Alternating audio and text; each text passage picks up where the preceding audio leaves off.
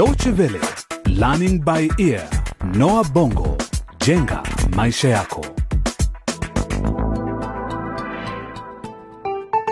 Hujambo na karibu katika makala hii ya Learning by Ear, Noah Bongo, jenga maisha yako.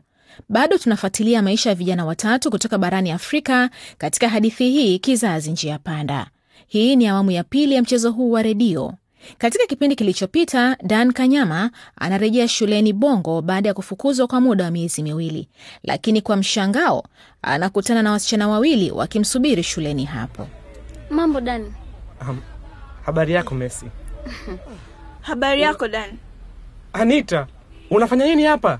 Messi ana mimba ya Dan ilhali Anita alikuwa mchumba wake nyumbani Laboria, ambaye sasa amejiunga na shule ya sekondari ya Bongo kupitia mpango wa serikali wa kubadilishana wanafunzi. Lakini wasichana hao sio tatizo pekee linalomsumbua Dan. Baba yake mzee Kanyama pia amekamatwa nyumbani Laboria kwa tuhuma za kuwaajiri watoto katika migodi yake. Watoto hao Kadu na Banda, wadogo zake Messi, walifanikiwa kutoroka kwenye machimbo hayo na sasa wamerudi nyumbani salama. Lakini baba yao mzee Msoto anashikiliwa bado katika kituo cha polisi kwa tuhuma za kupanga njama ya wizi ambao hakuhusika nyumbani kwa familia ya Jumbe. Njama yote hiyo ilipangwa na tajiri mmoja mwanasiasa, Bwana Mukaraba.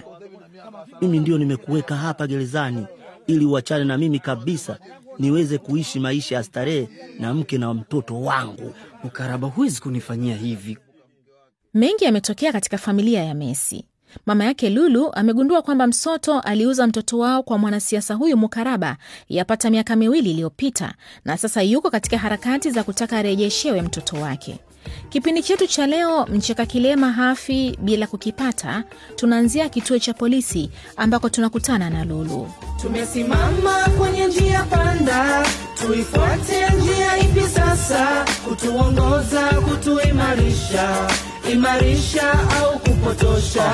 Tumesimama kwenye njia panda, tuifuate njia ipi sasa? Kutuongoza, kutuimarisha, imarisha au kupotosha?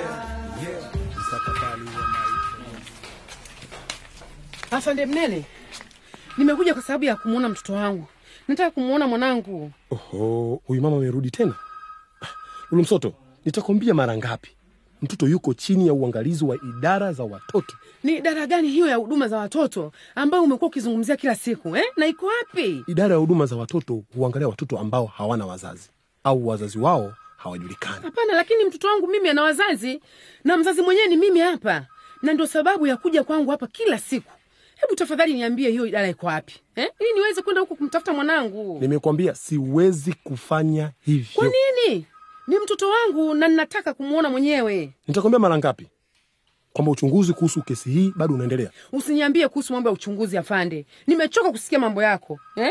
Umekuwa ukiniambia mambo hayo ya uchunguzi kwa muda wa mwezi mmoja sasa eh? Nachotaka ni kumwona mtoto wangu, ni hilo tu. Mama, zungumza kwa sauti ya chini, mkubwa wangu anaweza kukusikia na nina uhakika hata furahi akitoka hapa nje. Usiniambie nizungumze kwa sauti ya chini.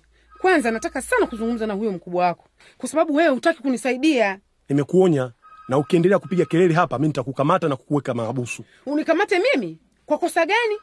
Basi nikamate, eti unikamate kwa sababu ya kuhoji kuhusu mtoto wangu ambaye nimembeba miezi tisa tumboni kwangu? Sawa, nikamate. Mama, mama, punguza hasira. Mbona kuna fujo hapa askari? Ah, ah, usijali afande, kila kitu kiko sawa. Si kweli. Mama, una tatizo gani? Afande, nimekuwa nikija hapa kituoni kwa muda wa mwezi mmoja uliopita sasa. Ah, afande, ah, nafikiri huyu mama ni mwenda wazimu. Hebu subiri ni Ofisa, nilikuwa sizungumzi na wewe. Mama, tafadhali nifate kwenye ofisi yangu. umemsikia afande amesema nini? Haya, twende kwenye ofisi yake sasa. Askari, si wewe. Nataka kuzungumza na huyu mama tena faragha. Ah, lakini afande, naifahamu vizuri kesi yake. Askari, hayo ni maagizo yangu. Sawa afande. Mama, tafadhali nifuate.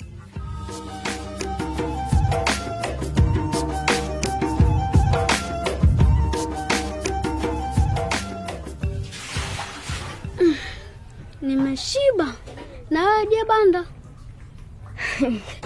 Hata mimi Kadu, tumbo langu sasa limekuwa kubwa kama dada Messi. Sasa tuoshe vyombo kabla mama hajarudi nyumbani kutoka kwenye kituo cha polisi. Atakasirika akijua tumekula kile chakula chote kilichobakia.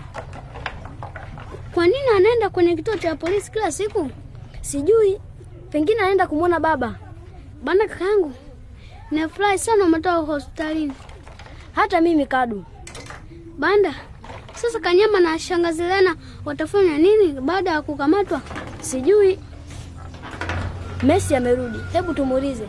Messi, Unasemaje Banda? mtu akikamatwa kisha anafanywa nini?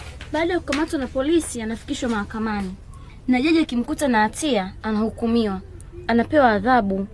Oh, vizuri sana. Na kwa nini unataka kujua? Kwa sababu shangazi Lena na Kanyama wamekamata nchini la boya. Ni kweli wamekamatwa kwa kuwaajiri nyinyi na watoto wengine kufanya kazi katika machimba madini. Hiyo ni ajira kwa watoto na ni kukiuka haki zao. Watamkamata na mama pia? Hapana. Kwa nini? Kwa sababu yeye hututuma dukani kila asubuhi na kutuamuru kuosha vyombo baada ya kula. Lakini sitaki mama kamatwe. Mimi pia. Msijali, mama hawezi kukamatwa. Kusaidia kazi za nyumbani si ajira kwa watoto. Banda, unakunywa dawa zako? Ndiyo, Dr. Robert alisema kama sitakunywa dawa basi kikohozi kitanirudia tena. Ni kweli kabisa. Unapaswa kunywa dawa hizi kulingana na maagizo ya daktari, na ni lazima umalize dawa zote ulizopewa na daktari eh? Kwa sababu hata ukiona unapata nafuu haimaanishi kwamba umepona kabisa. Ndiyo, najua.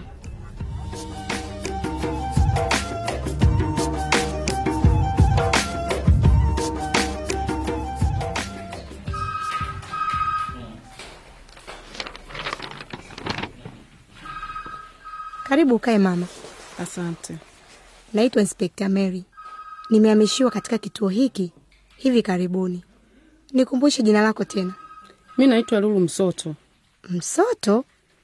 Huyu si mume wako anazuiliwa katika kituo hiki cha polisi, yule anayetuhumiwa kupanga njama ya wizi, sivyo? Ndiyo, ni yeye, lakini siko hapa kwa sababu hiyo. Eh, sikuelewi. Sasa ni nini kimekuleta hapa? Mwaka mmoja uliopita nilijifungua mtoto, kisha mume wangu akamchukua mtoto huyo na kwenda kumuuza kwa mwanasiasa mashuhuri sana hapa mjini. Na baada ya kufahamu hilo, nilitoa taarifa polisi, lakini Eti nini?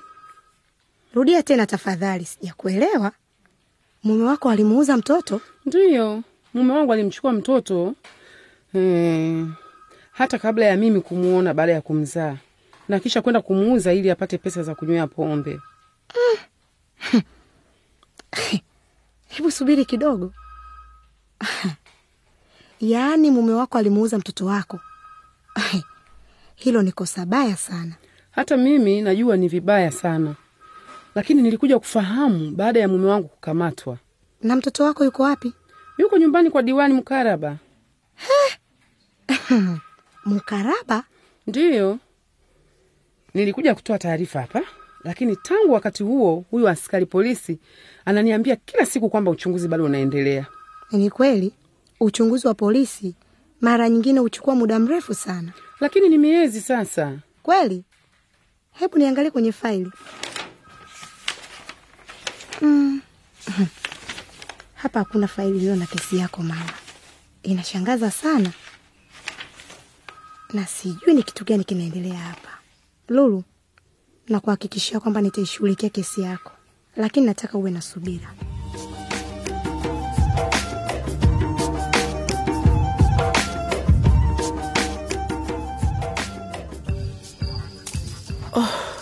Hapa kuna upweke sana, hakuna mtu wa kuzungumza naye.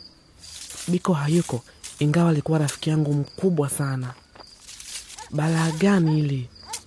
Lakini naamini Anita anaweza kubali kuzungumza nami.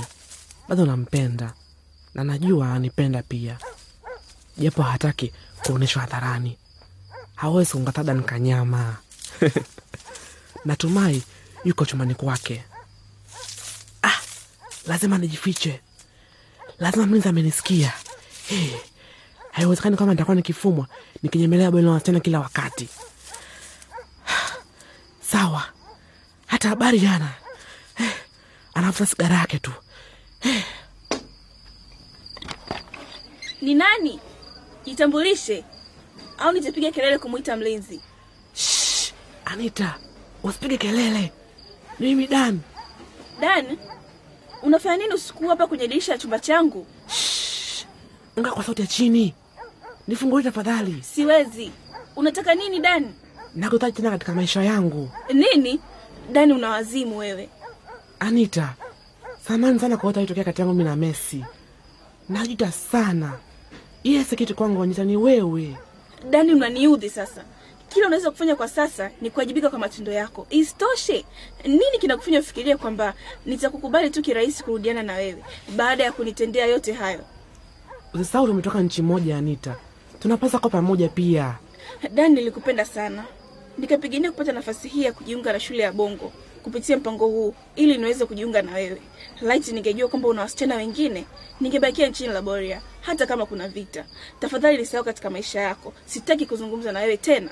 Tafadhali Anita. Ondoka Dani. Anita, Anita, subiri Anita, nahitaji msaada wako wa kifedha. Oh, kumbe ndio nataka turudiane. Ondoka Dani, tena naomba mlinzi akukute hapo hapo. Ah, Anita, usinifikirie hivyo Anita. Sasa Dan amefukuzwa na Anita, mchumba wake wa zamani.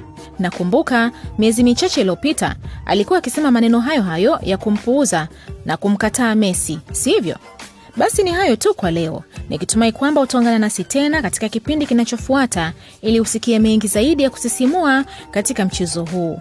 Ukipenda kukisikiliza tena kipindi hiki au vingine vya Noa Jenga Maisha Yako, tembelea mtandao wetu wa internet dw.de mkwaju lbe. Pia ukiwa na maoni, unaweza kuyatuma kupitia ukurasa wetu wa Facebook. Hadi wakati mwingine, kwa heri kwa sasa.